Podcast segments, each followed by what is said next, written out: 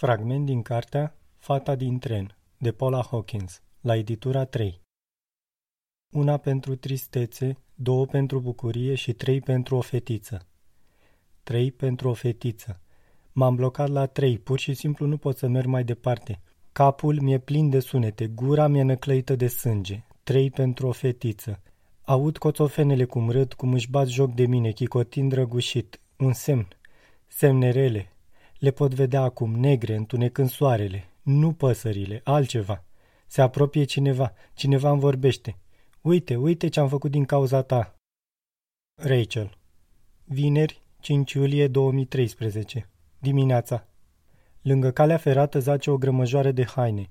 Un material albastru deschis, poate o cămașă, de avalma cu ceva de un alb murdar.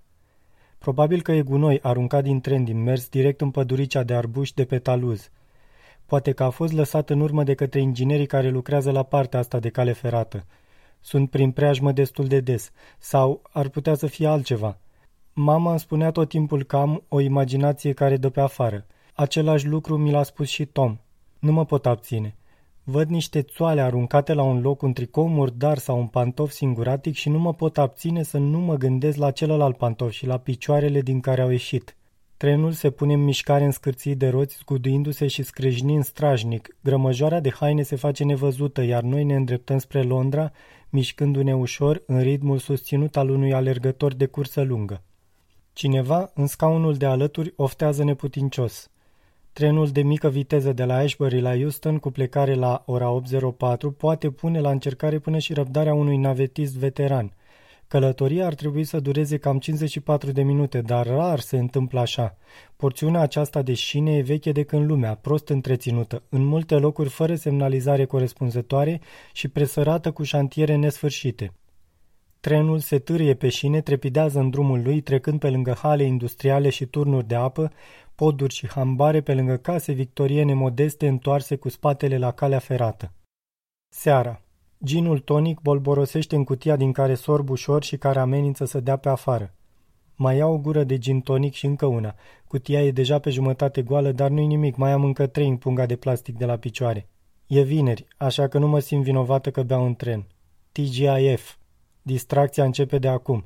Weekendul se întinde dinaintea mea 48 de ore goale care trebuie umplute cu ceva. Duc chiar cutia la gură, dar n-a mai rămas niciun strop. Luni, 8 iulie 2013. Dimineața. Cam la jumătatea drumului spre Londra e un semnal defect. Bănuiesc că trebuie să fie defect, pentru că aproape întotdeauna lumina aceea e roșie. Ne oprim în punctul ăsta în majoritatea zilelor, uneori pentru câteva secunde, alteori minute în șir. Dacă stau în vagonul D, cum fac de obicei, și trenul oprește exact în dreptul acestui semnal, ca aproape de fiecare dată, am un punct de observație perfect pentru casa mea favorită de pe traseu – cea de la numărul 15. Știu că în seriile calde de vară, locatarii acestei case, Jason și Jess, ies câteodată pe fereastra mare și stau pe terasa improvizată de pe acoperișul extins deasupra bucătăriei. Sunt un cuplu perfect, minunat. El e brunet și bine făcut, protector, blând. Are un râs foarte plăcut.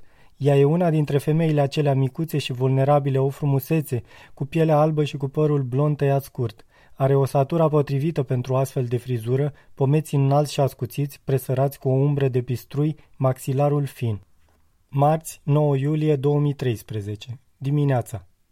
Grămăjoara de haine de săptămâna trecută e tot acolo și pare și mai prăfuită și mai ponosită decât acum câteva zile. Am citit undeva că un tren poate să smulgă hainele de pe tine când te lovește. Moartea provocată de tren nu e chiar așa de neobișnuită – se zice că ar fi vreo 2-300 de cazuri pe an, așadar cel puțin una la două zile. Nu știu câte dintre morțile astea sunt accidentale.